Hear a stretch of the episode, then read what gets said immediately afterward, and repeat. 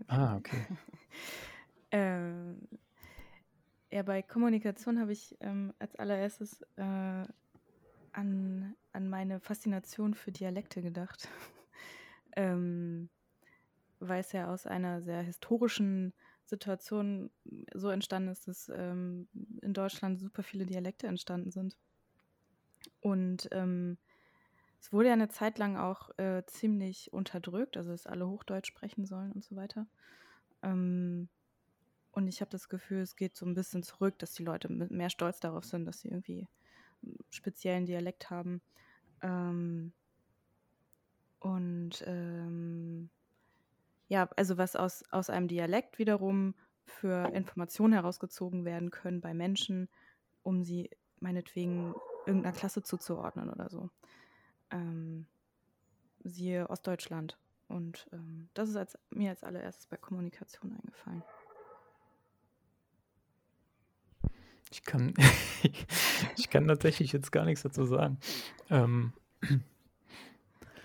mir fehlt bloß aber ein, also was mir eingefallen ist, ähm, ist halt interessant so ein bisschen, ähm, ob Kommunikation oder auch Sprache, ähm, also die ist halt heutzutage, weiß ich nicht, gibt halt viele Faktoren, die am Ende des Tages auch kulturell, ähm, naja, äh, also ich, ich nenne es mal lieber Parameter, die dafür sorgen, wie eine Kultur entsteht oder wie eine Kultur sich zusammensetzt. Ähm, und da dachte ich nämlich gerade, als du von Dialekten gesprochen hast, ähm, dass wir ja eigentlich in diesem, also zumindest im deutschen Raum, in Deutschland, eigentlich gar nicht wirklich ähm, dieses Ursächsisch reden. Ne? Mhm.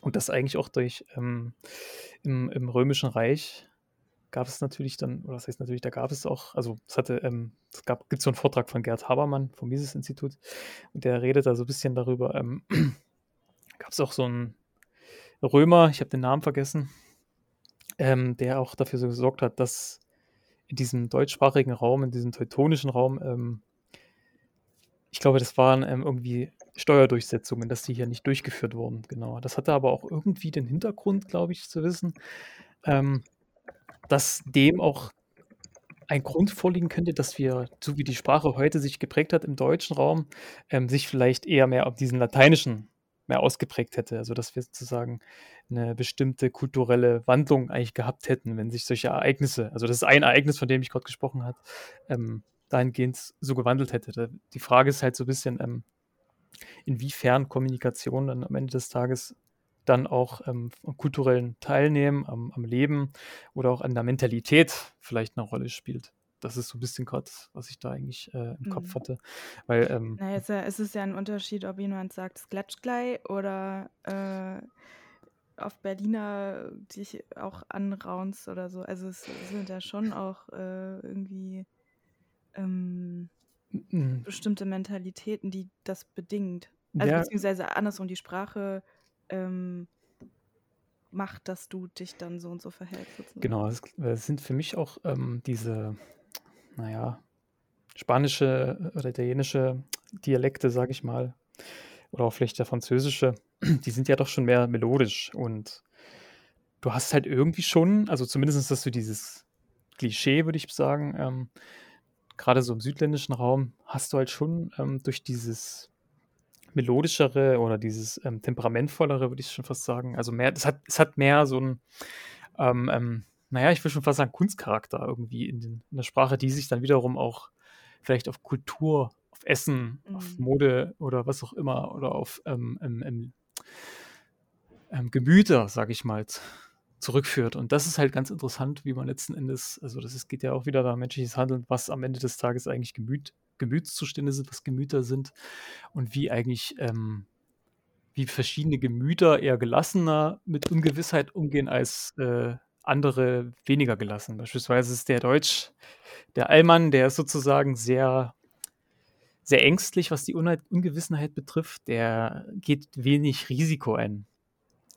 Ähm, wenn man jetzt mal die, die äh, ähm, so Anglizismus nimmt, gerade so, was auch so ähm, natürlich nochmal kulturell anders bedingt ähm, dafür gesorgt hat, dass man diesen amerikanischen Prinzip, ne, dieser American Dream-like, ähm, sind die Leute eher bereit, äh, Risiko ein, Risiken einzugehen, weil für die ist es dann eher dieses, die Mentalität, Risiken einzugehen, auch mal hinzufliegen, um auch diese Erfahrung zu sammeln. Und der, das Interessante tatsächlich ist gerade so in der Wirtschaft, ähm, sind solche Personen, die tatsächlich solche Wege gehen und gerade so ein bisschen in diesem äh, unternehmerischen Kontext diversifizieren und auch mal hinfallen, wesentlich interessanter für andere Unternehmungen wiederum. Und das hast du im Deutsch, deutschen Raum, gehen die halt, wie gesagt, nicht diese Risiken ein. Das ist irgendwie auch ganz interessant. Mhm. Ähm, ja, jetzt bin ich jetzt wieder ganz schön abgedriftet, aber. Ich habe auch, ich habe mir jetzt gerade noch ein Beispiel eingefallen, äh, weil du sagst Mentalität oder ja, Mentalität. Ähm, ich hatte mal was gesehen von vom Leipziger Wohnungsmarkt und dass äh, es Westdeutsch da ein bisschen schwieriger, schwieriger haben. Und dass es tatsächlich so Sprachschulen da gibt ähm, und die Menschen lernen, wie sie Sächsisch sprechen können. Und dann steht da tatsächlich dann so eine Lehrerin und die sagt, na, du musst doch hier auch deine Schultern locker machen und äh, den Kiefer nach vorne schieben und also so eine bestimmte Haltung einnehmen, um überhaupt diesen Dialekt sprechen zu können. Das ist auch super spannend, was du sagst, weil diese, ähm, also ich würde schon sagen, ne, also gerade auch dieser, ähm, naja, russische Raum, der, der slawische Raum, der hat schon so ein bisschen, oder auch so dieses Ostdeutsche, es hat schon so eine gewisse, naja, naja, Kaltschnäuzigkeit in, de, in, de, in, der Melodie, sage ich mal, dieser Sprachen.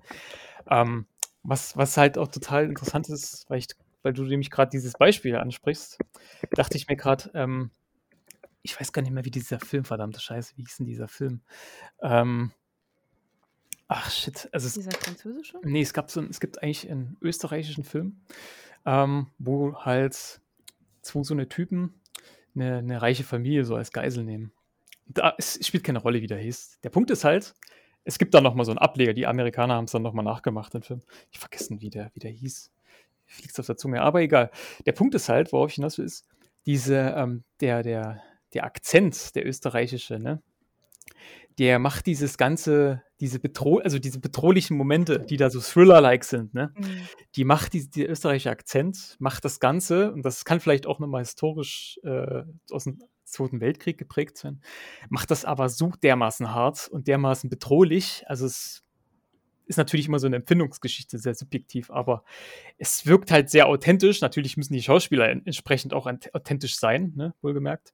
Aber das kann man, vielleicht ist noch bekannter das Beispiel am ähm, Christoph Walz, weil der spricht ja zum Beispiel die deutsche Synchronstimme selbst. Mhm. Und die wirkt ja auch sehr, also er spielt ja meistens auch mal irgendwie so ein Europäer, Deutsch, Deutscher, Österreich, keine Ahnung. Von oben herab. So genau, ja, ja. Und er hat, es hat, es hat halt sehr so dieses geregelte, harte Mhm. Ähm, das ist ganz interessant, genau. Und als Kommunikation kann die sehr ähm, geordnet oder sehr autoritär oder Deutung, eine Deutungshoheit zeigen. Das ist ganz spannend. Ähm, das ist aber wiederum interessant, ähm, dahingehend, da, also wir können von mir so mal gleich dahin springen, wo ich eigentlich hin wollte, ist ähm, immer, weil ich jetzt ganz oft gesagt habe, naja, das hat ja was damit zu tun, wie diese subjektive Empfindung am Ende des Tages ist. Und man, ich habe jetzt gesagt, naja, äh, dieser österreichische Akzent beispielsweise, wenn der in so einem Thriller, sage ich mal, in einem Schauspiel vorkommt, wirkt es halt wie, äh, als hätte man vielleicht so ein, weiß ich nicht, eine, eine äh, Assoziation zu einem Zweiten Weltkriegsfilm oder keine Ahnung, irgendwas, äh, ich will vielleicht sogar sagen, ähm, Adolf Hitler oder sowas, ne, was, das wirkt halt sehr so ähm, stählernd oder wie auch immer und aber letzten Endes ist das so, was ich jetzt gerade wiedergebe, ist ja eigentlich nur eine, eine äh, Erfahrungswert, so, eine, so, ein eigentümliches Verstehen. So ein, also projiziere ich sozusagen ähm, immer, da ich, da ich das so kennengelernt habe, projiziere ich sozusagen eine bestimmte Menschengruppe oder ein bestimmtes Bild am, am Menschen oder Charakter, Charaktereigenschaften am Menschen. Und das ist eigentlich genau das, was ähm, die Menschen heutzutage ganz viel machen bei Kommunikation. Sie ähm, induzieren sozusagen aus, also voreingenommen muss man natürlich klar sagen, ähm, überprüfen gar nicht auf Allgemeingültigkeiten sozusagen, dass man, äh, ja, äh, dass man sozusagen durch individuelles Denken tut man sozusagen, ähm, soll ich sagen, ist schwierig. Ähm, naja, man, man, man tut gar nicht die andere Seite betrachten. Also man tut hm. gar nicht sich hinterfragen, was ist denn, äh, ähm, was, was könnte denn allgemeingültig dahinter stecken? Oder warum komme ich denn jetzt mit Vorurteilen am Ende des Tages äh, sozusagen an? Also, hm wenn, also ähm, ich meine, da haben wir beide jetzt den, den, den, den, das Ostbeispiel, äh, ohne da jetzt äh, irgendwie eine, eine, Gruppe aufmachen zu wollen in der Viererrunde, aber ähm, ich weiß, dass, ähm, also ich habe meinen Dialekt nie richtig angenommen. Das ist so ein Mischmasch aus Thüringer und Berliner irgendwie, weil es halt genau in der Mitte von Deutschland ist. Und äh, also wenn ich wenn ich mit Leuten zusammen bin, die von da kommen, dann kommt auch das Och und das Nischt und hast du nicht gesehen und ne, also das Verquirlte. Mhm. Aber ich habe es nie angenommen. Und ähm, ich, es ist auch eine Anpassung, um eben nicht in eine bestimmte Schublade gesteckt zu werden. Und das hat dann ja wiederum was mit einem Klassismus zu tun, wie du das jetzt auch beschrieben hast, dass man ähm, dann sofort äh, scannt und äh, die Leute dann in eine Schublade stecken kann, was ja auch eine Gehirnleistung ist, um halt Energie zu sparen. Aber ähm, ich, ich passe mich sozusagen der, der ähm, westdeutschen Sprache, Dialekt, dem, dem Hochdeutschen einfach an. Hm. Ich würde, ich würde mal einwerfen, ähm, mir ist äh, jetzt zum Dialekt vor allem aufgefallen, also bekannte Dialekte können einem ja eine gewisse Vertrauensbasis auch geben. Ne? Etwas, was vertrauter vorkommt. Ich bin jetzt beispielsweise aus dem Rheinland.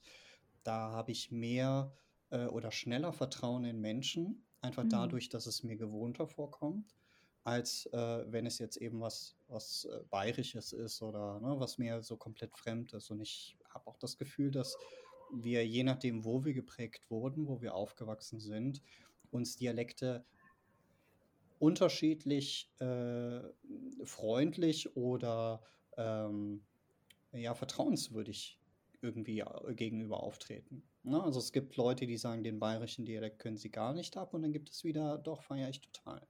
Und das, man muss nicht mal in der Region selbst aufgewachsen sein, ne, sondern es kommt auch viel von dem, wie der Dialekt zu Hause etabliert ist. Ähm, ne, dass es da so einen Unterschied gibt, wie wir auf Menschen reagieren, einfach dadurch, wie ähnlich es uns ist, weiß ich nicht, ob es daran liegt oder ob es, ob es andere Präferenzen sind, die da irgendwie gesetzt werden. Ich glaube. Und da frage ich. Achso, Entschuldigung. Nee, ja, Entschuldigung, nur kurz. Ich, ich glaube ehrlich gesagt schon. Ich habe nur gerade zugehört und musste, wie in, in, Norddeutschland beispielsweise auch über den ostdeutschen Dialekt äh, gedacht wird, also teilweise eben auch negativ. Ähm, und ich glaube, das hat was damit zu tun, wie man das dann annimmt oder nicht. Also auch in Hamburg selber beispielsweise gibt es ja verschiedene Dialekte. Und man versucht eigentlich nicht mehr Platt oder Hamburgisch zu sprechen, sondern Hochdeutsch, weil man Angst hat, ähm, sonst kein Gehör finden zu können. Mhm. Ich frage mich gerade, ob das positiv oder negativ ist. Das kann ich nicht beantworten. Also ich glaube, ähm, also so, so wie weit wie ich mich da irgendwann mal mit beschäftigt habe und ich das noch im Kopf habe, ist es auch so, dass es aus der aus dem Vielvölkerstaat Zeiten entstanden ist ähm, und damit ja das, was Henki sagt, eine ganz klare äh, Zuordnung passiert, allein durch, also ich kenne das auch aus meiner Heimat, dass fünf Kilometer weiter waren die Holländer und da wird noch eine ganz bestimmte Art von Platt gesprochen, wo es bei uns in der Stadt dann aber gar nicht mehr der Fall war. Und ähm, ich, also grundsätzlich denke ich, ist es eher was Positives und was Grundfreiheitliches. Äh, nur anhand der Sprache auf so einer primitiven Ebene sozusagen sehen zu können, aha, der kommt jetzt ähm, meinetwegen aus dem Hammersbachtal oder eben aus Hamburg. Mhm. Es ist auch, was du eben gesagt hast, ich fand das interessant, was du eben gesagt hast, dass den Leuten beim Sächsisch sprechen beigebracht wird, wie sie, was für eine Körperhaltung sie haben müssen. Das bedeutet ja auch was über den Gemütszustand. Also was, was für eine Auswirkung hat die Sprache auf den eigenen Gemütszustand? Ähm, fand ich interessant, ja. Genau, das ist eigentlich genau, worauf ich hinaus will, ähm, dass man eigentlich schon diese, also erstmal diesen Empirismus nehmen kann, dass man eigentlich sagt, ja, äh, also quasi dass man immer Wissen aus, aus dieser sinnlichen Erfassung oder Erfahrung letzten Endes nimmt und dann, zum, also das ist sozusagen erstmal aus, nur aus den Erfahrungen werden dann Ideen und Konzepte abgeleitet. Und das ist eigentlich quasi das, was man, was ich meinte. Man nimmt sozusagen, man projiziert das sozusagen in die Zukunft und ähm, hat dann ein voreingenommenes Bild. So, ne, das ist das eigentlich, was so dieser ganze, der Empirismus beschreibt. Und dahingehend ähm, entwickelt sich dann diese Methodik des Positivismus, also ein, mit, mit dazu, dass das sozusagen auch in die Wirtschaft, in die, beispielsweise, ja, in die Wirtschaftswissenschaften oder in andere, ja, man sagt, die sagen ja immer, die wollen eine Einheitswissenschaft bilden, aber dass das sozusagen projiziert wird. Und das kann man den Leuten eigentlich gar nicht verübeln, weil ähm, dieses, dieses ähm, Paradigma, dieses Wissenschaftsparadigma halt überall heutzutage, gerade in der Ökonomik, in den Sozialwissenschaften einhergeht. Beispielsweise äh, induzieren auch die Geschichts-, die Historiker auch ganz oft, indem die zwar Fakten, äh, historische Fakten nehmen, sie aufzählen, aber dann halt äh, dahingehend mutmaßen, warum vielleicht äh, aus den und den ähm, Handlungssträngen sozusagen Person X äh, das und das gemacht hat oder gewählt oder gesagt haben könnte. Ne? Das ist so ein bisschen die Gefahr eigentlich, wo das hingeht. Und das darauf will ich eigentlich hinaus, ähm, dass man eigentlich in diesen, diesen Doktrinen oder ja, in diesem, diesem wissenschaftlichen Denken kann man auch sagen, also egal ob das ähm, wissenschaftlich ist oder nicht wissenschaftlich, der Punkt ist einfach, dass man sich, dass man diese Voreingenommenheit am Ende des Tages hat und sich halt ein Bild schmiedet. So. Und das nimmt man aber auch, ähm, oder man maßt sich halt an, dass man das sozusagen auch auf politischer Ebene machen kann. Man fängt dann an zu relativieren ähm, man setzt so zum Beispiel, ne, man tut zum Beispiel die allgemeinen Aussagen niemals logisch aus diesen spezifischen Beobachtungen ableiten und ähm, da ja letzten Endes unendlich viele Beobachtungen gemacht werden können und um letzten Endes eine allgemeine Aussage zu machen. Man äh, tut es sogar in diesen Bereichen, ist es ja so, dass man sogar das heu ähm, heutiges Wissen besser ist als äh, früheres Wissen, ne? dass man das sozusagen immer ersetzt. Also man kommt auch nie ans Ziel. Ähm, ich gehe noch vielleicht noch mal kurz in Gedanken zurück. Ich, ich weiß nicht, ob ihr mir folgen könnt. Das äh, hätte ich mal zwischendurch fragen können. genau, der, der, Punkt ist halt einfach, ähm, naja, ich nehme irgendwie ein Beispiel, wäre jetzt zum Beispiel, ähm, also eine, eine Person beobachtet, dass jedes Mal, wenn es regnet, die Straßen nass sind. So. Und basierend auf dieser Beobachtung schließt diese Person am, am Ende ähm, jedes Mal darauf, also wenn es regnet, ist die Straße nass oder werden die Straßen nass. Genau. Ähm, das ist genau diese, diese Beobachtung, die eigentlich induziert, aber eigentlich entgegen dieser deduktiven Beobachtung eigentlich ist, ne? das, was die Praxeologie eigentlich will. Weil die, die Schlussfolgerung dahingehend ist ja nicht, ähm, ähm, dass die Straßen jetzt nur nass sein können, wenn es regnet, sondern wenn, also, wenn es regnet, werden die Straßen nass. Das heißt, die Prämisse ist dann, es regnet, das heißt dann schlussfolgernd, die Straßen werden halt nass. Das ist dann sozusagen diese ähm, Verallgemeinerung ins, ins Einzelne eher, genau das Deduktive. Ich weiß nicht, ob das jetzt an diesem Beispiel gut ähm, rübergekommen ist, aber der Punkt ist halt einfach genau, was ich sagen will.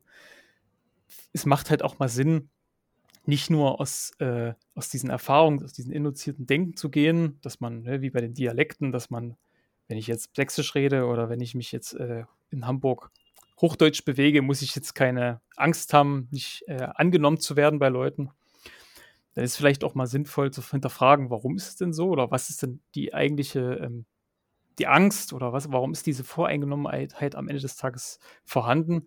Besser ist es halt immer noch, wenn man vielleicht ähm, gewisse Diskussionen führt und ähm, gerade so kommunikativ unter Angstbedingungen oder sowas. Also man hat, man hat ein Thema, zum Beispiel Bitcoin ist immer so ein gutes Beispiel und die Person gegenüber ist halt sehr ängstlich, weil sie kann das, im Grunde genommen gibt sie nicht zu, dass sie es nicht anfassen oder fassen kann und versucht halt sehr stark argumentativ in eine Richtung zu gehen, die eigentlich eher ähm, ja, die Angst entgegenbringt, äh, entgegenwirkt. Und das ist halt die Frage, ähm, macht das jetzt für die, also für die Person beispielsweise, der Bitcoiner, der weiß das jetzt eher zum Beispiel, in, insofern, er hat sich halt am Anfang auch mit diesem Konstrukt beschäftigt und hat aber viele Dinge hinterfragt. Also er ist halt nicht stehen geblieben und hat gesagt, naja, das Ding äh, frisst halt sehr viel Energie und das ist scheiße für die Umwelt so. Und naja, jetzt will ich gar nicht diesen Ökologismus-Scheiß hier aufmachen, aber der Punkt ist halt einfach, man hinterhalt fragt, warum ist es denn so? Oder ähm, gibt es denn andere Seiten der Medaillen? Und das ist eigentlich genau das, das dass man das mal irgendwie ähm, hinterfragt und reflektiert. Das ist eigentlich genau das, Jetzt habe ich viel geredet wieder. Viel also, also im Prinzip der, der Unterschied zwischen Realität und Wirklichkeit. Also äh, das, was wirkt und das, was, wo, worüber man, man spricht. Also be beispielsweise die Inuit kennen, keine mhm. Ahnung, 100 verschiedene äh, Zustände von Wasser und im Prinzip ist, meinen sie Schnee, aber die kennen halt ähm, so viele Wirklichkeiten dieses, dieses Wassers, dass sie ähm, sich unterschiedliche Realitäten geschaffen haben, indem sie die Sprache so hin angepasst haben. Mhm.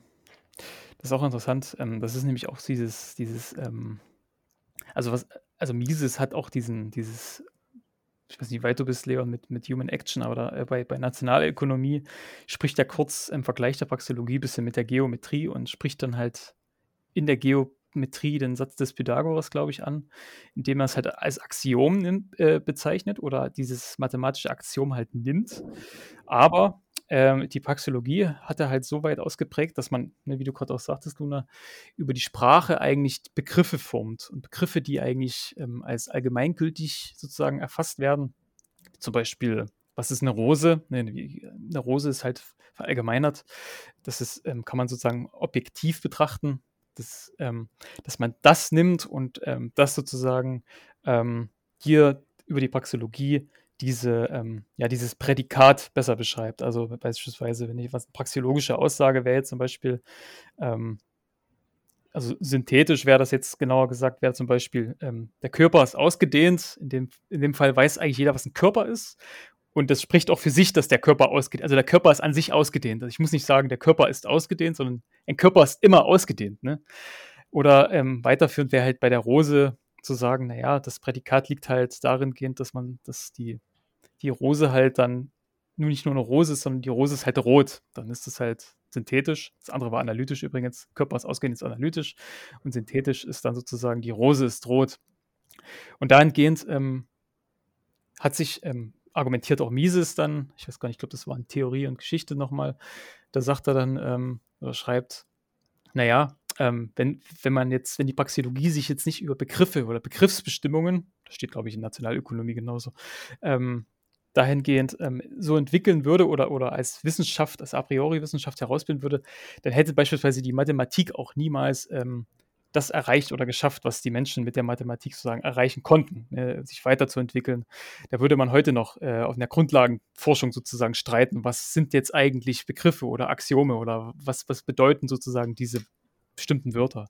Und das ist wahrscheinlich genau auch so, was du eigentlich gerade meinst. Ne? Ähm, es muss natürlich äh, eine Allgemeingültigkeit in einem gesellschaftlichen Kontext haben. Ne? Genau, also wenn, wenn es anfängt, dass man Realitäten verändert, beziehungsweise die Wirklichkeiten verneint, dann ähm, wird es halt schwierig. Und, und da sind Menschen ja ziemlich anfällig für, also gerade was jetzt ähm, PR zum Beispiel angeht in der Werbung, ähm, da, da wird ja super viel manipuliert. Nur allein, äh, also zum Beispiel Grafikdesign heißt ja nicht, du, du, du stößt ja nicht Grafikdesign, sondern es das heißt ja Kommunikationsdesign zum Beispiel. Ähm, also du, du designst die Kommunikation, wie du jetzt ähm, eine Marke beispielsweise ähm, äh, positionieren willst. Und ähm, da fängt er dann, also wo fängt da dann schon die Manipula Manipulation an? Hm. Ähm, Im negativen Sinne. Hm. Ja, das kommt natürlich drauf an, bist du ehrlich mit dem, was, ne, das, Greenwashing würde ich jetzt zum Beispiel, was ja gerne im Grünen äh, kritisiert wird, was es ja auch real gibt. Ähm, ne, das ist unehrlich äh, in, der, in der Kommunikation, aber als Unternehmen strimmt man ja so ein Stück weit danach. Deswegen heißt es ja auch noch, das Corporate Design ist nur das, wie es aussieht, aber das Corporate Identity ist so, wie wollen wir als Marke gesehen werden. Ne? Mhm. Und wie, welche Werte haben wir und wie spiegeln wir die am besten wider? Ne? Ob das jetzt dann über audiovisuelles oder eben über, über äh, grafisches direkt ist. Ähm, ja, klar wird das natürlich aber dann eben, weil ja viel Emotion eigentlich im Spiel ist, weil damit eben gut verkauft wird, ähm, der Betrachter schon irgendwo an, an, an das Unternehmen und an das Produkt gebunden, ne? weil er damit irgendwas verbindet, äh, was ihm anscheinend ein gutes oder das für ihn gerade passende Gefühl gibt. Ne? Ich, ich, glaube auch, dass in der, um jetzt auf die Begrifflichkeit Kommunikationsdesign einzugehen, dass in den Fiat-basierten Lerninstituten den Menschen eigentlich von Grund auf Manipulation beigebracht wird und Lügen. Also die Leute lügen ja und manipulieren ja eigentlich von Grund auf und es ist fast normal.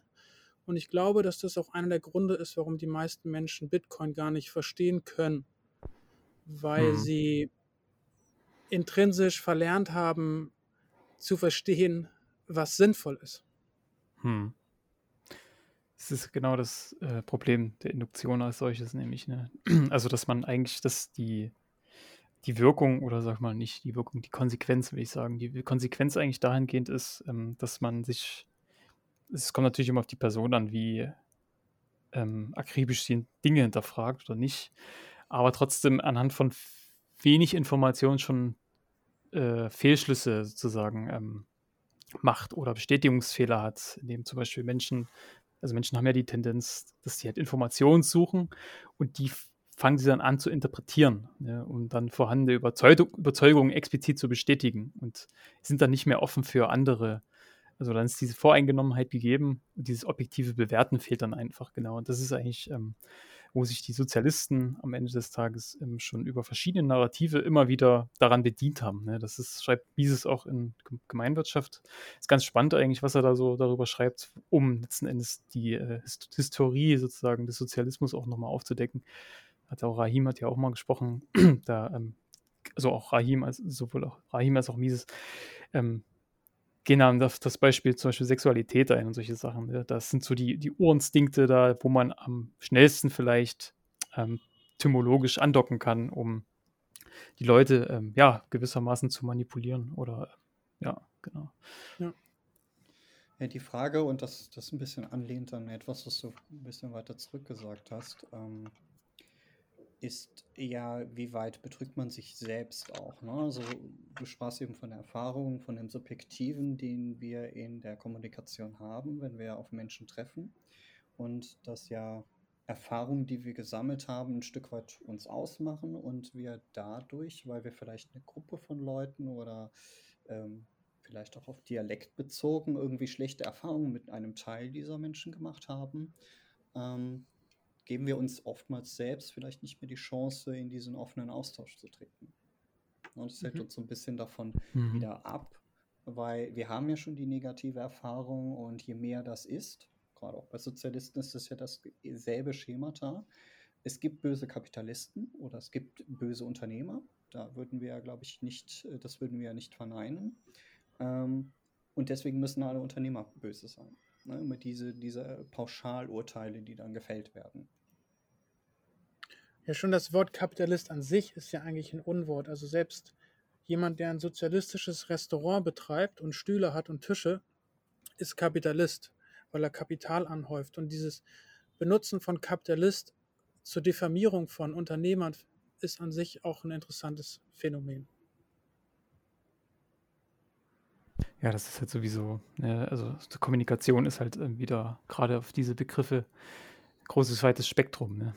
oder die werden halt manipuliert oder ähm, wir hatten da was, du hattest doch heute eine äh, Aktion oder zumindest für eine Aktion hat es doch was gezeigt, Henki. Ich weiß, ich will da gar nicht so groß, groß drauf eingehen, aber da ist ja wieder das Wort äh, sozial gefallen ganz häufig, ne? Wie man das in dem ganzen Themen letzten Endes auf politischer äh, ja, populistisch letzten Endes schon das Wort sozial benutzt, um es wohlklingend und äh, bürgerlich letzten Endes zu machen, was aber eigentlich gar nicht gemeint ist und einfach nur ja, eine andere, äh, sehr interpretative ähm, ähm, Umschreibung eigentlich sein kann. Ja, ist, ist vielleicht auch ein gutes Thema jetzt hier im Rahmen, ähm, dass, dass man, es, es gibt hier Begriffe, äh, die sind vielleicht nicht richtig in der Gesellschaft gesetzt. Die werden missverstanden. Beispielsweise Solidarität ist in den letzten Jahren ja komplett ausgehöhlt worden. Ne? Ich zwinge dich zu etwas, äh, du musst solidarisch sein statt Solidarität, was sie im Wortsinn meint. Ich bin solidarisch, weil ich Empathie mit dir empfinde. Äh, oder eben das Wort des Kapitalismus. Ne? Und wie weit es vielleicht sinnvoll ist, an Begriffen festzuhalten und sie vielleicht gerade zu rücken, hingegen vielleicht auch Begriffe aufzugeben. Äh, die Sozialisten oder die, die Linken äh, sind ja sehr sauer darüber, dass sie das Wort libertär verloren haben, beispielsweise. Ne? Also die ärgern sich darüber, dass das heute eigentlich mehrheitlich das Libertäre in unserem Gefilden zu finden sind, also der, der Kapitalisten, wenn man so will, und nicht mehr in ihrem Sinne ne, links, kommunistisch oder wie auch immer. Genau, ist das, ist das schon ähm, liber, libertär oder auf was ist das zurückzuführen? Ist das nicht Proudhon? Zumindest, glaube ich. Ja, in der ursprünglichen Wortbedeutung ist das, geht das weiter zurück. Politisch äh, hm. etabliert haben es tatsächlich Linksanarchisten. Ja. Hm. Genau. Also politisch gebraucht wurde es äh, durch, durch Linksanarchisten. Vorher war es aber, äh, ich kann jetzt das nicht mehr genau wiedergeben, aber es war ne, es, äh, hm. erstmalig aufgetaucht in früheren Aufzeichnungen. Da hm. ging es um das Ich, um das Persönliche und nicht um das Kollektiv, wie die Linken das dann eben politisiert haben. Hm. Wenn ich gerade drüber nachdenke, ähm, äh, also Bakunin war ja anarchischer Kommunist oder kommunistischer Anarchist, kann man ja sagen, nennen wie man möchte. Ähm, der hat ja, also seine Gedanken sind ja auch schon sehr libertär, ne? Nur, dass, sie, dass er halt äh, am Ende so weit geht, also wie viele Anarchisten an sich oder Uranarchisten, ähm, dass die auch das, das Selbsteigentum, also nicht das Selbsteigentum, aber das, das Privateigentum als solches abschaffen und auch so weit gehen, dass sie auch ähm, nicht Geld befürworten, also auch Geld abschaffen, ne? quasi. Das ist ja quasi. Hm. Ja, aber libertär daher, dass es eben gerade Bakunin, der es ja war, der Marx für seine Gewalttendenzen eben harsch kritisiert hat. Richtig, genau, der hat den harsch also kritisiert. Der, der schon, es gab mal dieses Meme, das habe ich mal irgendwo bei Stefan Blankitz gesehen. Da war Bakunin und Mises auf einem Bild und hm. quasi mit dieser Botschaft, diese beiden Typen würden äh, den Konkurrenzkampf zwischen den Modellen zulassen, wenn man so will, wobei Mises ja jetzt kein Anarchist war. Ne? Hm. Aber ne, die so als, als äh, Gegenpole quasi dargestellt. Naja, ob jetzt die Menschen hm. sich für den Sozialismus oder für den Kapitalismus entschieden, hm. ähm, wäre zumindest von dem, was ich von Bakunin kenne, äh, würde er das der Gesellschaft überlassen und nicht sagen, ihr müsst. Hm.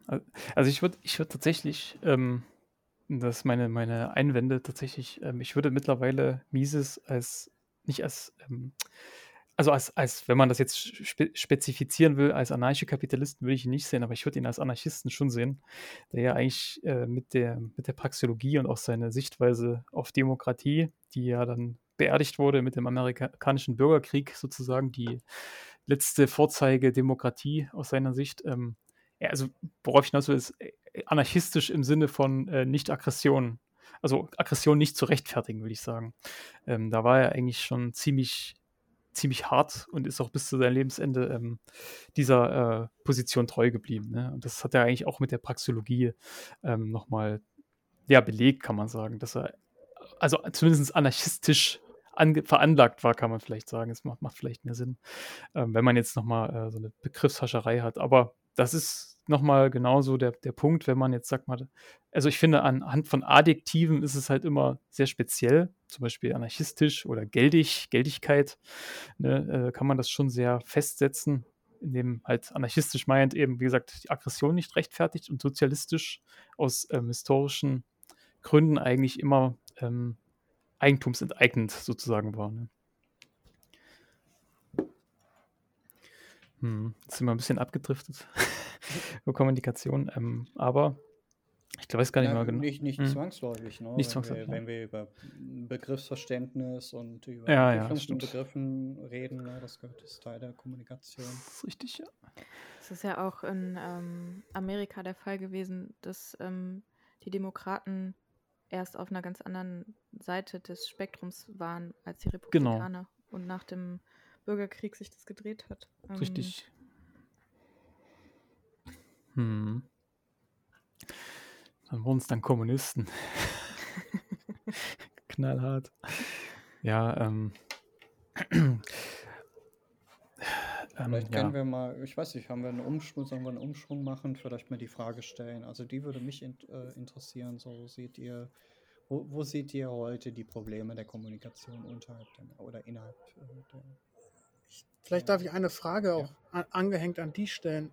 wie problematisch seht ihr, dass, dass gewisse Begrifflichkeiten aus der österreichischen Schule, Terminologie, Katalaktik, Praxeologie, den meisten Menschen überhaupt nicht geläufig sind?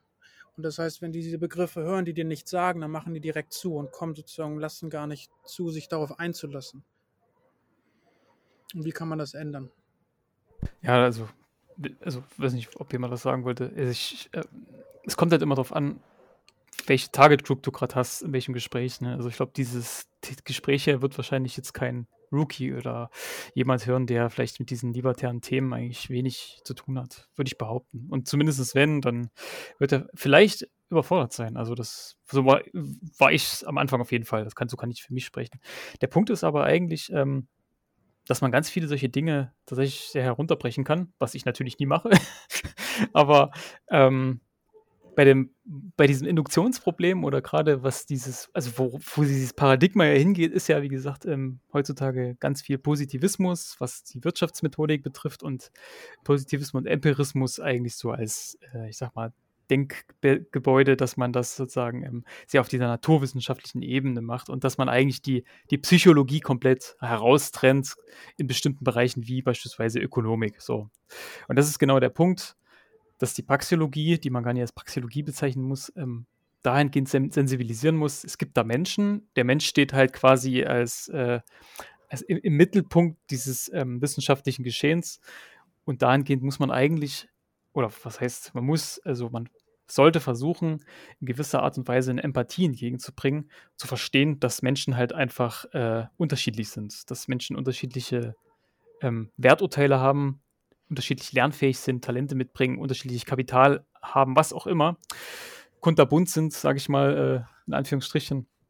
Und ähm, dahingehend kann man schon eigentlich schon in die Richtung gehen, dass man, wenn man vielleicht jemanden hat, der, es kommt natürlich immer auf die Situation an, der ein gewisse, ähm, nicht eine komplett, nicht komplett zumacht, eine gewisse ähm, ja, Diskussions, ähm, mitbringt, dass man ihn auch mal darauf hinweist, dass man ihn mal auf, auf eine gleiche Ebene zurückholt und mal faktisch sozusagen mal hinterleuchtet, ähm, was am Ende des Tages eigentlich im Fokus steht. Wenn es zum Beispiel um menschlichen Handel, ökonomische ähm, Gesetzmäßigkeiten oder was auch immer geht, dann ist das, ich finde, immer ziemlich wichtig, ähm, dass man am Ende des Tages immer einfach nur Mensch ist. Ne?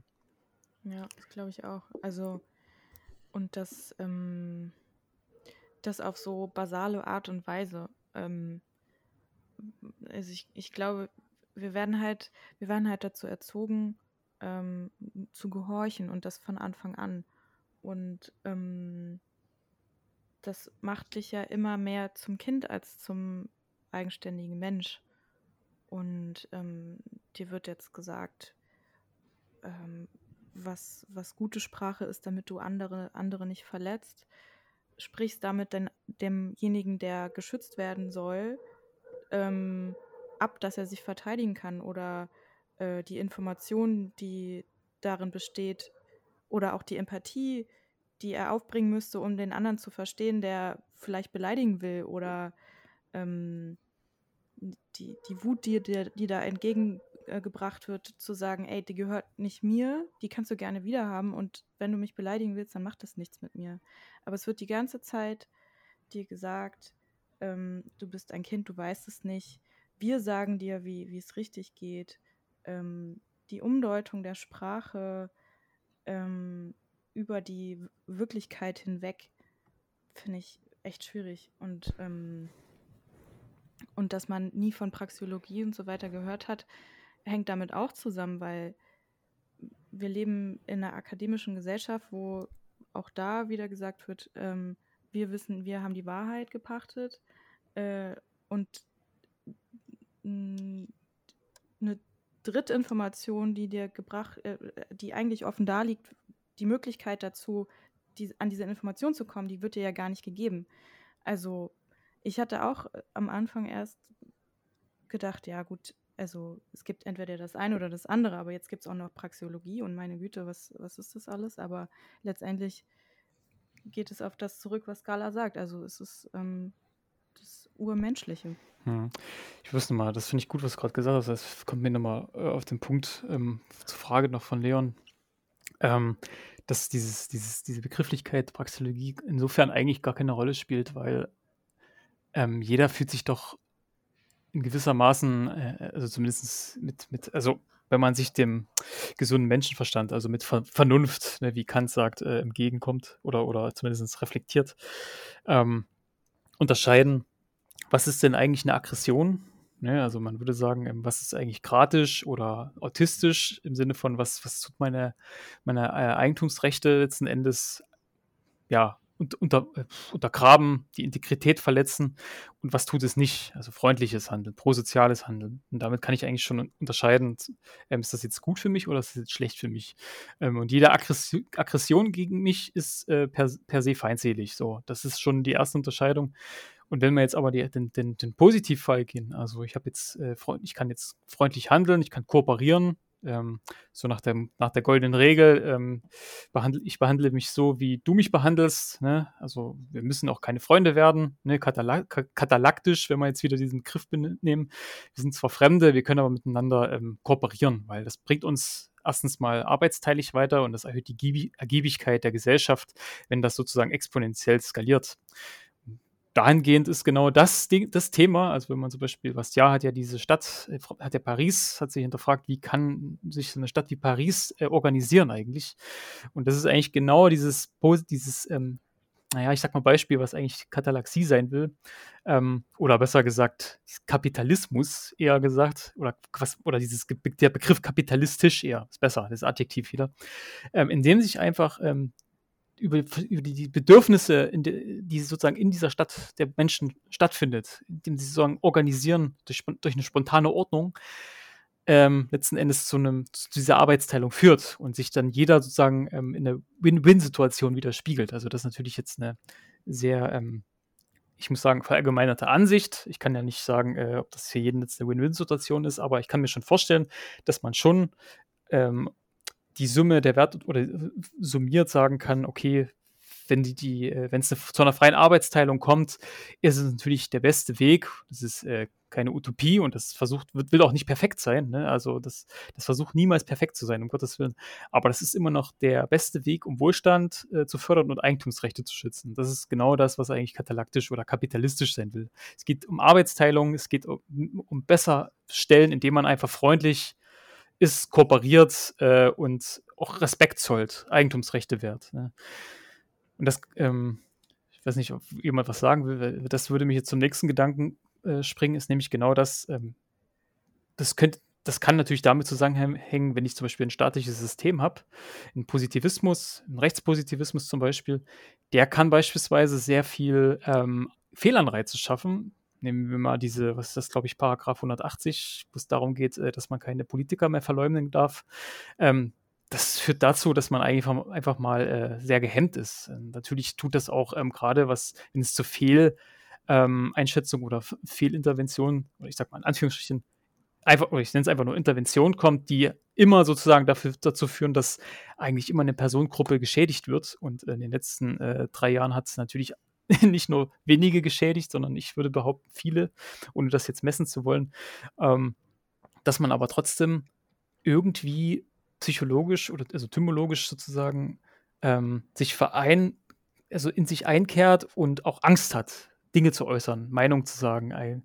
Das könnte man natürlich jetzt auch nochmal hinterfragen oder was oder, oder äh, durchleuchten will ich jetzt gar nicht, aber der Punkt ist halt einfach, dass Positivismus, im, zum Beispiel Recht, ganz stark an Fehlanreize hängt, dass man ganz, dass man sich gesellschaftlich ähm, unterdrückt fühlt in irgendeiner Form. Ne? Weil wenn man das und jedes tut oder sagt, muss man mit äh, drakonischen Strafen sozusagen rechnen. Ne? Das wäre zum Beispiel in einem, äh, weiß nicht, ob du da was sagen willst dazu, Henki, ähm, zum Beispiel in einem Common Law wäre das, also in einem nicht politisierten Common Law wäre das zum Beispiel was anderes irgendwo. Ähm, das würde eher förderlich sein, würde ich behaupten. Ja. Ja, ich würde mal gerne darauf eingehen, jetzt gerade hinsichtlich der, ähm, na, du, du sagtest eben, ja, wir können das eigentlich einordnen, ob wir jetzt eher angegriffen werden oder nicht, aber ich habe das Gefühl, dass gerade jetzt das auch, was Luna meinte, ähm, es wird so gesetzt, was sein darf und was nicht, äh, dass sich durch diese, das, was der Staat tut, eigentlich auch Anreize setzt, ach ja, du kannst dich heute sehr gut gegen Beleidigungen wehren oder so. Ne, er, er raubt auf der einen Seite diese Erfahrung, dieses schlechte Gefühl vielleicht, dass man beleidigt wird, äh, aber auch das Positive daraus zu ziehen, stärker zu werden, daran zu wachsen und stiftet eher dazu an, äh, das rauszudrängen. Also dass all das, was positiv ähm, ist für den Lernprozess, Mhm. quasi abzuschalten, weil es darf keine negativen Momente mehr geben. Man darf, man muss die Frauen in der Sprache berücksichtigen, man muss dies und jenes. Ja? Man darf nicht mehr sagen, du bist behindert, weil das ist ja, wie, wie, wie ist das Fachwort dafür? Ähm, ne? Diese, du setzt jemanden mit, mit Behinderten gleich, das ist aber nicht nett. Ne? Also diese Geschichte einfach, das, das wird alles so rausgekehrt und es soll einfach, ne, es soll bloß niemand soll irgendwo äh, sich unwohl fühlen. Ne? Und daraus sehe ich, dass eben auch diese Verweichlichung bzw. diese Gesellschaft so sich so eigentlich hinschubsen lässt, wo die Regierung oder gewisse Kreise sie haben wollen. Ne?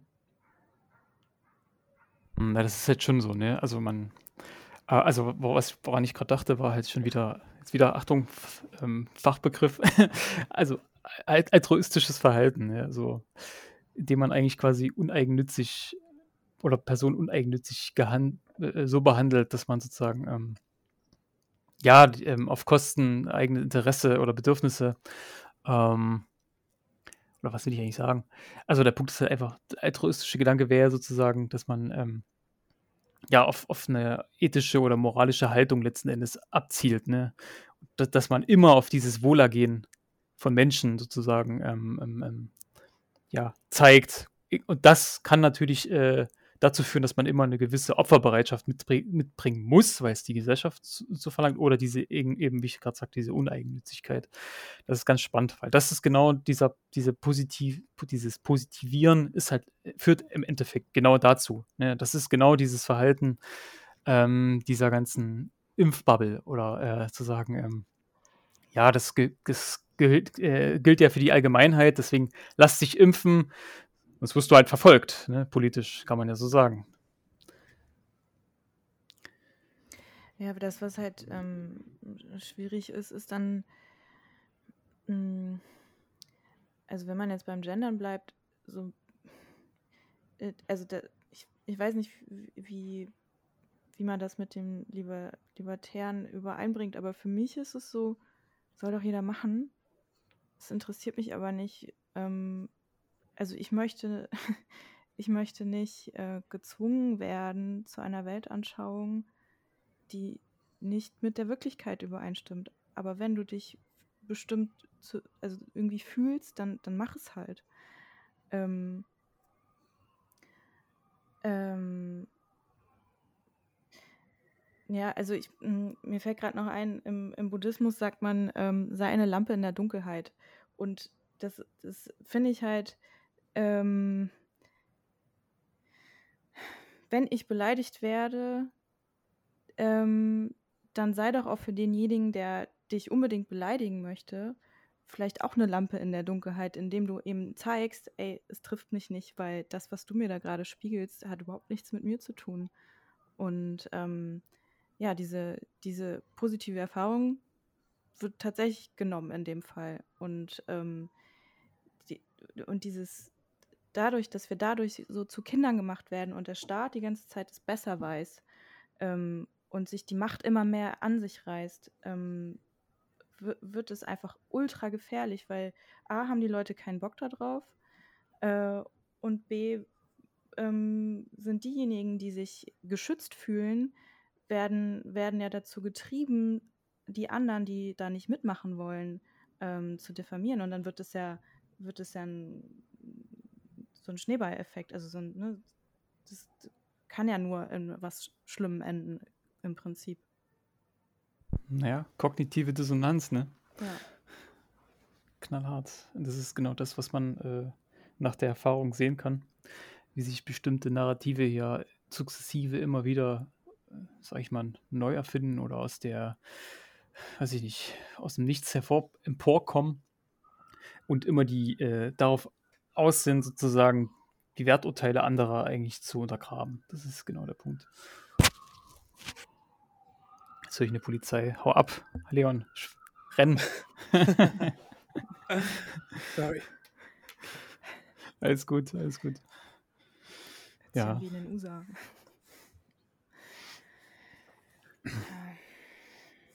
Ja, ja. Ministry of Truth fällt mir dazu noch ein. Das ist ein Twitter-Account. gleich, mal, Twitter-Account. gleich mal Werbung gemacht. Ja, Oh, sorry. ja. Ziemlich basierter Schweizer. Ja. so kann es gehen, ja. Hm. Aber ähm, genau, die Frage, du hast nochmal die Frage gestellt, ähm, Herr Guy, vorhin, was denn unsere, also wir haben ja teilweise, würde ich sagen, jetzt schon beantwortet, aber vielleicht, vielleicht können wir das nochmal, also vielleicht, ich weiß nicht, ob das Sinn macht, nochmal auf eine sehr persönliche Ebene dazu gehen, irgendwie Erfahrungswerte.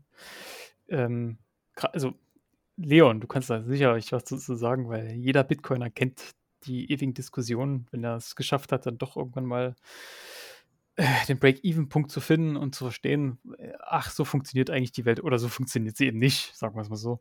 Mhm. Ähm, dieses Nachvollziehen von, ähm, oder zumindest dieses Versuchen nachzuvollziehen, warum denkt jetzt die Person gegenüber oder, oder du weißt, auf der Position war ich vielleicht auch mal. Ähm, und wie kann ich jetzt vielleicht, du willst die nicht bekehren, ne, aber du versuchst schon argumentativ in einer Debatte, Diskussion, ähm, eine sehr logisch stringente ähm, Gesprächsführung mit der Person zu führen. Und was sind dann so deine Erfahrungen, die du gemacht hast, gerade so tiefer du vielleicht in das eine oder andere Rabbit Hole oder was gefallen oder was bist? Das wäre Ja. vielleicht ganz interessant. Ähm, das ist jetzt so eine Der Weg-Folge, ne? Also sind jetzt auf einmal bei der Weg von, von 21. nee, Quatsch. Sehr gerne. Also ich muss zugeben, ähm, als ich angefangen habe, äh, Silk Road kennst, also ich habe Silk Road gesehen, dann habe ich äh, Rotbart gelesen und dann habe ich gesagt, okay, ich benutze das jetzt einfach mal, also die Währung und Bitcoin und habe mich dann im Detail erst drei, vier Jahre später damit beschäftigt. Und dieser Break-Even-Point, der kam bei mir zufällig. Also ich habe vergessen tatsächlich sogar, dass ich Bitcoin hat, habe oder hatte. Und dann irgendwann habe ich gesehen, wie viel die dann wert waren und habe mir dann gedacht, hm, ach so, okay. Ähm, habe dann angefangen, angefangen, das bestehende System intensiv zu hinterfragen. Und ähm, wie hat das mich beeinflusst, wenn ich heute einen, jemanden mir gegenüber sitzen habe und das sind 90 Prozent der Menschen, denen ich von Bitcoin erzähle, die sind erstmal extrem aggressiv. Ähm, aufgrund der Dinge, die wir alle gerade angesprochen haben. Und diese Aggression, die sie mir gegenüberbringen, die versuche ich gar nicht an mich rankommen zu lassen, weil ich weiß, dass diese Menschen in Minimum fünf Jahren, wenn Bitcoin dann das All-Time-High sozusagen ähm, erreicht hat, auf mich zurückkommen werden und dann meine Hilfe möchten. Also was ich versuche zu entwickeln, was die Amerikaner oder Engländer Compassion nennen oder vielleicht Mitgefühl, weil wir auch eben über den Buddhismus gesprochen haben. Ich weiß, dass alle Menschen, die auf der Welt existieren, früher oder später Bitcoin benutzen werden. Ich weiß aber, dass die Menschen so manipuliert sind vom bestehenden Bes- System, dass sie es oftmals zu Anfang nicht verstehen können und eben Zeit brauchen. Und deswegen bin ich allen Menschen, sogar den Menschen, die Bitcoin negativ gegenübergestellt sind, eigentlich positiv gegenübergestellt, weil ich weiß, dass sie äh, früh oder lang auf mich zurückkommen werden. Und das ist meine Einstellung. Und seitdem ich so denke, geht es mir auch wesentlich besser. Ich bin weniger frustriert. Früher war ich sehr frustriert, habe gedacht, Leute, seht ihr nicht, was ich sehe? Ähm, aber das können die Leute eben nicht sehen, aufgrund äh, der Manipulation, die sie in Schule, Universität, äh, Beruf, Ausbildung erfahren haben. Genau, und so gehe ich eigentlich an die Sache ran.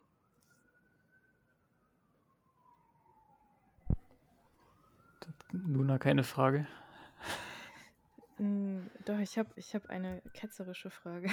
Ja, schieß los. Woher, woher weißt du, dass alle Menschen ähm, früher oder später an Bitcoin kommen? Mm, Wenn wir jetzt wirklich, also ich gehe davon aus, dass es gewisse Dinge gibt, die wir ähm, wissen. Also dafür müssen wir, das müssen wir auch nicht äh, über Erfahrung oder empirisch kennenlernen.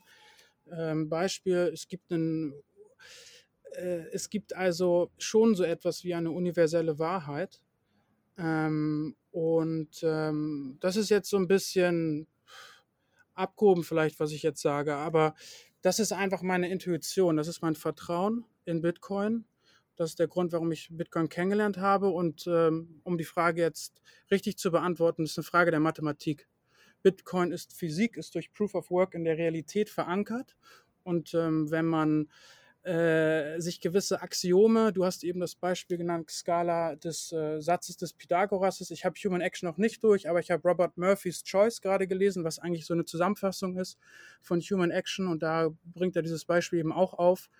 Ähm, das ist einfach so, das ist ein Axiom und wir wissen, dass es so ist. Wir wissen auch, dass 2 plus 2 4 sind und wir wissen, dass 21 Millionen Bitcoin als äh, disinflationäre Währung dem bestehenden Währungssystem gegenüber weitaus überlegen ist. Und das ist für mich eigentlich eine Frage, habe ich Mathematik verstanden oder nicht? Und wenn ich Mathematik verstanden habe, dann weiß ich auch, dass das natürliche Gesetze sind und Bitcoin reiht sich in diese natürlichen Gesetze ein. Und deswegen ist es für mich keine Frage. Hm. Und was ist, wenn, ähm, wenn was Besseres kommt als Bitcoin? Oder beziehungsweise, ich glaube halt, es gibt immer Kräfte, die äh, gegen etwas wirken. Also so wie wir jetzt gerade ja. merken, dass ähm, sich gegen das Woke die, die Leute wehren, indem sie halt meinen, die AfD zu wählen, ähm, gibt es auch gegen Bitcoin massive Kräfte und auch Kräfte, von denen wir wahrscheinlich noch gar keine Ahnung haben. Also ich ähm, habe so, weil wir vorhin äh, ganz kurz im Vorgespräch über Verschwörungstheorien gesprochen haben, ähm, so Sachen gesehen von Leuten, die sagen, dass es äh, Bitcoin ist von Satan und ähm, äh, also da gibt es ja ganz krude Ideen und bestimmte Mächte, die ja da, dagegen ähm, äh, kämpfen wollen. Und ich, ich glaube, dass es auf jeden Fall ein Kampf wird. Ähm, ja, ich weiß nicht. Ich, also das, äh, bei dem Punkt bin ich nicht mehr tatsächlich. Ich war, war da auch mal, dass ich dachte, das wird auf jeden Fall, aber ich glaube, der Mensch muss sich halt selber dafür entscheiden, was Geld ist und genau. ob das Bitcoin wird, werden wir sehen. Genau, ob wir das miterleben werden, keine Ahnung. Leon, du willst hm. das sagen? Oder? Nee, das macht Sinn, was du sagst. Genau, also aber das ist echt, ähm, ohne dir nahe zu treten wollen, ne, Leon, ähm, das ist echt genau das, was du, was, was diese Induktion ja eigentlich ist. Du, ähm, du nimmst sozusagen dein, dein, also du tust schon tymologisch viel reinspielen, indem du das eigentümliche Verstehen, was Bitcoin zwar auf einer sehr logischen Ebene letzten Endes sein will oder ist tatsächlich auch, ähm, aber letzten Endes, ähm, was Bitcoin für die Menschen sein will oder ist, das sind unterschiedliche Interpretationen. Also beispielsweise ist Bitcoin für viele ähm, das Asset zum Hodeln oder auf einem anderen Teil de des Planeten ist es ein äh, das ist der, der, letzte Anker, um zu, ähm, geldsozialistische Systeme aus dem Weg zu gehen ne? oder die Kaufkraft sozusagen zu retten. Und ähm, am Ende des Tages ist genau der Punkt, und das ist ja die Praxeologie ja eigentlich sein will, die würde sich jetzt nicht zum Beispiel nicht anmaßen zu sagen, ähm, Bitcoin ist dann sozusagen, ähm, ja, das, das, the thing oder irgendwas, was man sagt, das wird sich sozusagen allgemein durchsetzen. Also man dass man sagt, ich, man geht davon aus, dass jeder auf diesem Planeten Bitcoin benutzen wird. Das finde ich ähm, praxiologisch einfach schon falsch. Also das ist ähm, schon nicht logisch, weil genau nehme ich aus diesem sozialen, äh, menschlichen Verhalten, was unterschiedlich ist, weil du wirst immer Menschen haben, die werden sich gegen, die werden gegen etwas sein. Du wirst immer Leute haben, die beispielsweise gegen ein Geldsystem sein wollen oder die sich nicht dafür entscheiden wollen äh, einfach das zu benutzen oder auf irgendeine Art und Weise überhaupt daran äh, zu partizipieren. Und das ist auch okay. Das geht auch gar nicht darum, ähm, ob, ob die es müssen oder ob die es sein sollen, sondern es geht halt darum, dass im Endeffekt soll ja Bitcoin eine eine Abwägungsentscheidung sein, eine Alternative zu einem bestehenden System, also ein agoristischer Ansatz in Form von ganz bestimmten Arten von Parallelstrukturen, die für mich oder für die Leute, die das verstehen, die sagen davon sich versprechen, dass sie damit besser ihre Ziele verfolgen können, auch ähm, das geeignete Mittel sein soll. Und da, da, kann es natürlich sein, dass das absolut nicht das Mittel für viele andere sein wird. Egal, die Gründe sind egal, weil wir kennen die Gründe nicht, weil wir die Ziele nicht kennen, warum die es dann nicht benutzen oder nicht benutzen können oder was auch immer. Ähm, natürlich, das ist ein schöner Gedanke, aber ich finde, ja. es ist halt sehr utopisch zu glauben, dass es so sein könnte oder sein wird. Ne? Mhm. Ähm, du kannst, also ich tu dir nicht, äh, ich will dir nicht, also das ist meine Ansicht oder das ist meine, meine praxiologische Ansicht dazu, weil ich will mir auch nicht anmaßen, dass du daran glaubst. Das ähm, kannst du auch gern tun.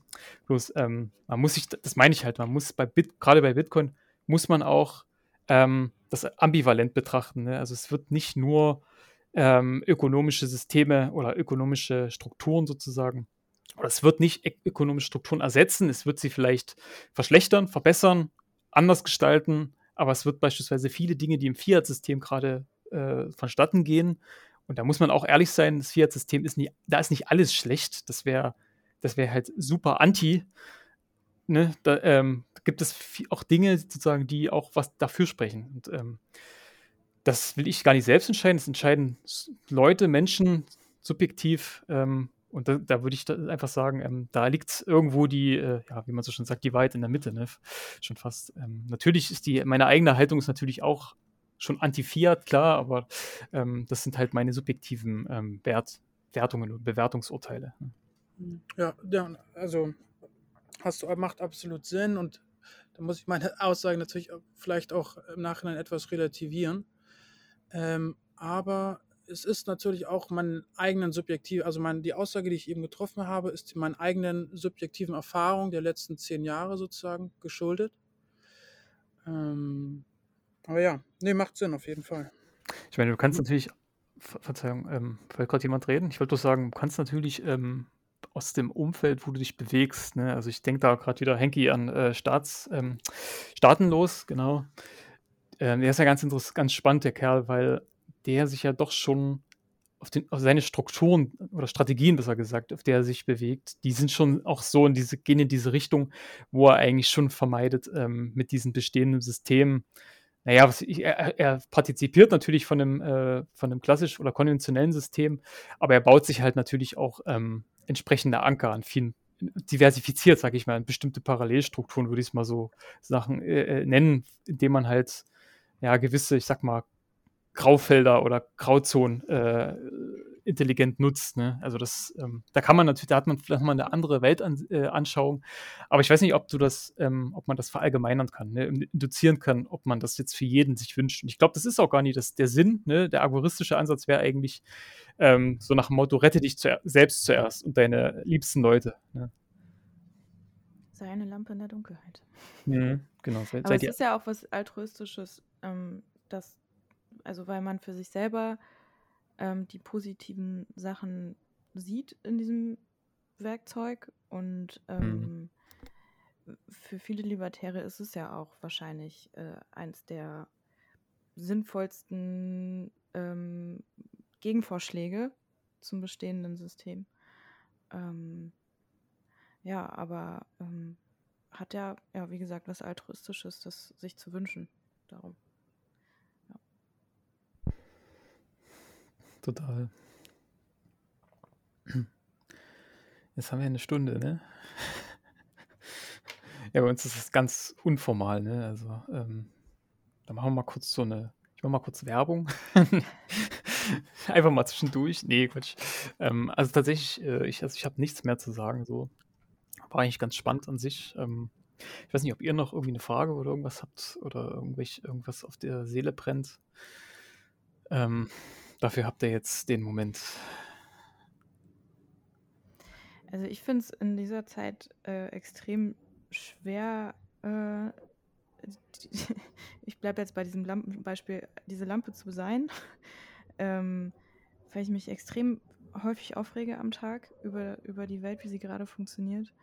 Ähm, ich, also, ich finde, man muss da sehr viel Energie aufbringen, um gelassen zu bleiben und ähm, Wege für sich zu finden, mhm. aus, aus diesem Zwang herauszutreten.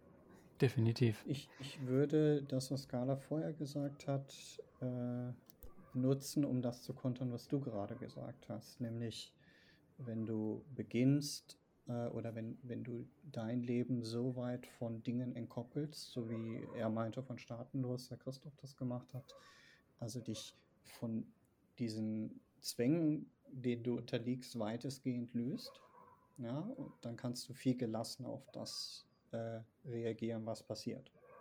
Ja, also dadurch, dass äh, beispielsweise eine Abwanderung aus Deutschland lässt dich gelassen auf die Energiepolitik auf Deutschland schauen. Ne? Mhm.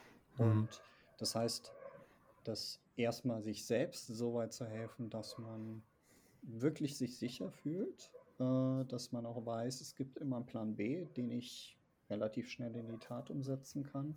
Kann eben helfen, äh, ja, auch da einen Schritt zurückzugehen und das alles, sag ich mal, besser filtern zu können. Was treibt mich gerade um und was provoziert mich denn? Auch ich werde noch wütend, aber was provoziert mich dahingehend, dass ich noch wütend werde? Ne? Und da ist mir das Heizungsgesetz jetzt weniger, äh, ne? also ich bin schockiert darüber, über diese Dinge, aber ne, es treibt mich nicht mehr so auf die Palme.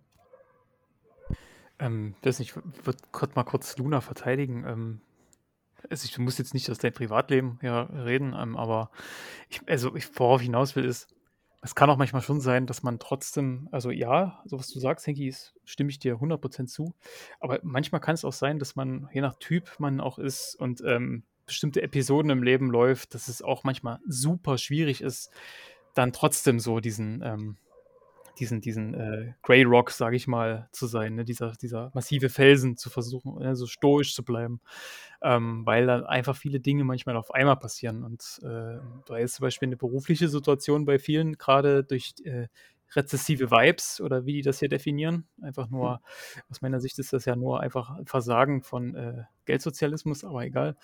Jedenfalls ähm, ist es dann episodisch manchmal, also für mich wäre es zum Beispiel äh, könnte ich mir vorstellen. Ich wäre jemand, der wär, würde ziemlich schnell aus der Haut fahren. Ich bin aber auch jemand, der relativ schnell dann gleich nach Lösungsansätzen sucht. Also das ist, da bin ich auch wieder anders als andere. Ne?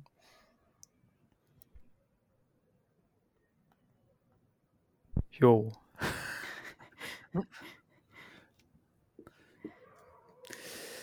Okay, ja dann.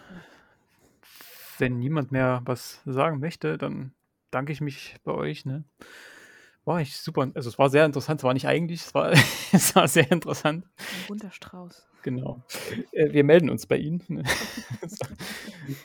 genau, also das Thema kann man, glaube ich, echt, äh, wenn man das ein bisschen äh, strukturierter angeht, kann man, glaube ich, noch mehr Richtungen äh, driften oder diven, wie auch immer. super äh, interessant eigentlich.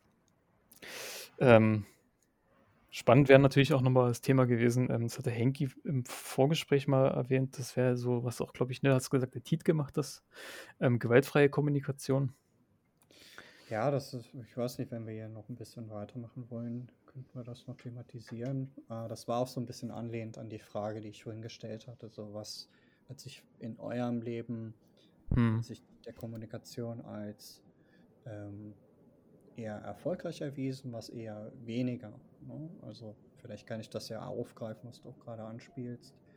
Ähm, die äh, gewaltfreie Kommunikation, ich weiß nicht, ob euch das was sagt, aber vielleicht der Zuhörer möchte es ja auch vielleicht wissen, versucht äh, dem Gegenüber wertfrei gegenüberzustehen und äh, stellt Fragen so, dass sie eben auch als Interesse ne, nicht, dass es von oben herab kommt, sondern ne, so belehrend wirkt, sondern dass es wirklich ein echtes Interesse ist, ist ein Austausch, um herauszufinden, was treibt den Menschen dazu. Beispielsweise der Wunsch eines Sozialisten, es muss doch für alle gesorgt sein. Da steckt ja auch oftmals eine, eine Empathie dahinter. Ihm geht es schlecht, weil es vielen Menschen schlecht geht.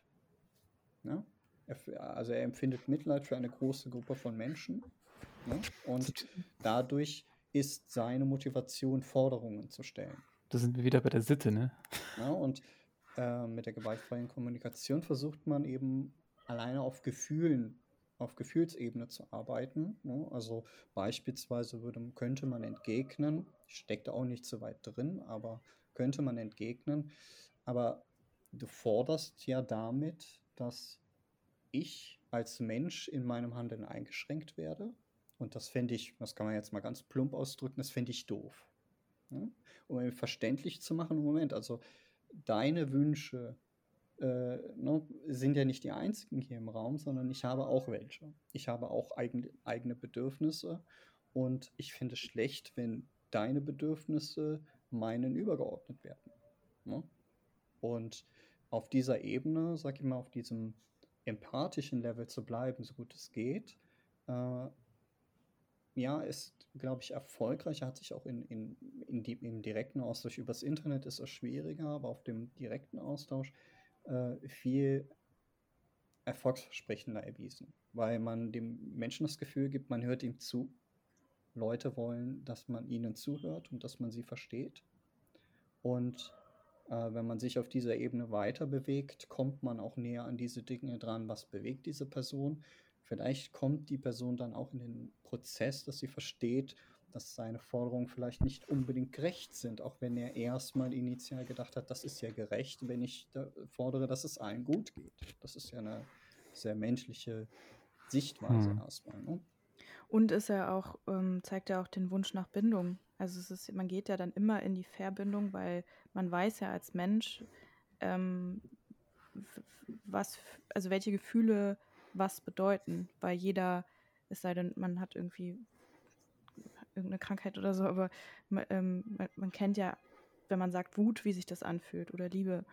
Und ähm, dadurch, dass man dann ja diese Empathie zeigen möchte und den anderen schützen möchte, geht man ja die ganze Zeit dann ja in die Verbindung und ähm, ähm bindet aber damit auch den anderen an sich. Da, und ja, das sehe ich im Sozialismus auch ganz stark. Ja, vor allem nur dadurch ja auch bedingt, dass man auch sich selbst ein Stück weit öffnet. Ne? Ja. Also man, man, man urteilt nicht, man sagt nicht, du bist böse, sondern man sagt, schau mal, das würde aber für mich ja dann das bedeuten. Ne? Also quasi, ähm, ja, erstmal noch gar nicht, vor allem nicht mit Schuldzuweisungen oder so zu kommen. Auch bei Politikern hat man das ja sehr gerne, die sind alle böse. Ich glaube das nicht. Die sind von eigenen Dingen getrieben, ihren Erfahrungen.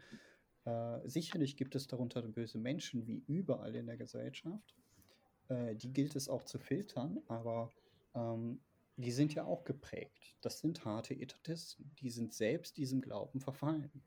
Und die glauben ganz fest daran, die tun was Gutes damit. Ja? Und wenn man immer auf dieser Wertebene alles in gut und schlecht einteilt, kann man ja auch nicht sonderlich erfolgreich sein. Und ähm, ja, ursprünglich hatte ich das Thema auch vor allem angeschnitten, weil das bei Libertären sehr häufig vorkommt. Dass immer mhm. diese Wertung gemacht wird, der ist Sozialist, der ist böse. Mhm. Der ist Kommunist, der ist böse. Der hat anderen Informationsstand und aus einem, einem, Informationsdefizit, selbst die Annahme, dass der hat ein Informationsdefizit, ja, der hat vielleicht ein Wissen, das wir nicht haben. Vielleicht, also, ne, er vielleicht in anderen Feldern mehr Wissen, wo wir es nicht haben und umgekehrt. Ne? Wir bewerten nur die Sachen, die wir offensichtlich irgendwo haben. Und äh, wenn man sich da irgendwo wieder auf diese Augenhöhe träfe, einem Menschen auch nicht das Gefühl gibt, eben auf ihn herabzublicken, ähm, scheint mir das eben deutlich fruchtbarer zu sein in der mhm. Kommunikation. Und ich glaube, das ist aber jetzt mal fernab der Libertären heute gang und gäbe. Es wird immer von oben herab gesehen. Also selbst ein Etatist, der uns sagt, wer baut die Straßen? Guck mal, du dummer Libertäre, du bist zu dumm, dir mhm. darüber Gedanken zu machen, wer die Straßen baut. Das ist doch, wie arrogant ist diese Position, mhm. dass er wirklich glaubt, wir haben uns über solche Fragen keine Gedanken gemacht. Das ist halt mhm. eben diese Anmaßung ne, und die, das Untergraben von Werturteilen oder von Meinungen letzten Endes. Das ist eigentlich, das ist eigentlich schon eine Eigentumsrechtverletzung aus libertärer Sicht. Ne? Also, dass man die Chance gar nicht bekommt, überhaupt äh, angehört zu werden oder eine Meinung haben zu dürfen. Ne? Ja, oder ne, der hat, der hat, er glaubt, er hat etwas, ein Wissen, das wir nicht haben. Ne? Dieses, ich mhm. bin besser wie du, ich bin viel klüger. Genau, das ist so blöd.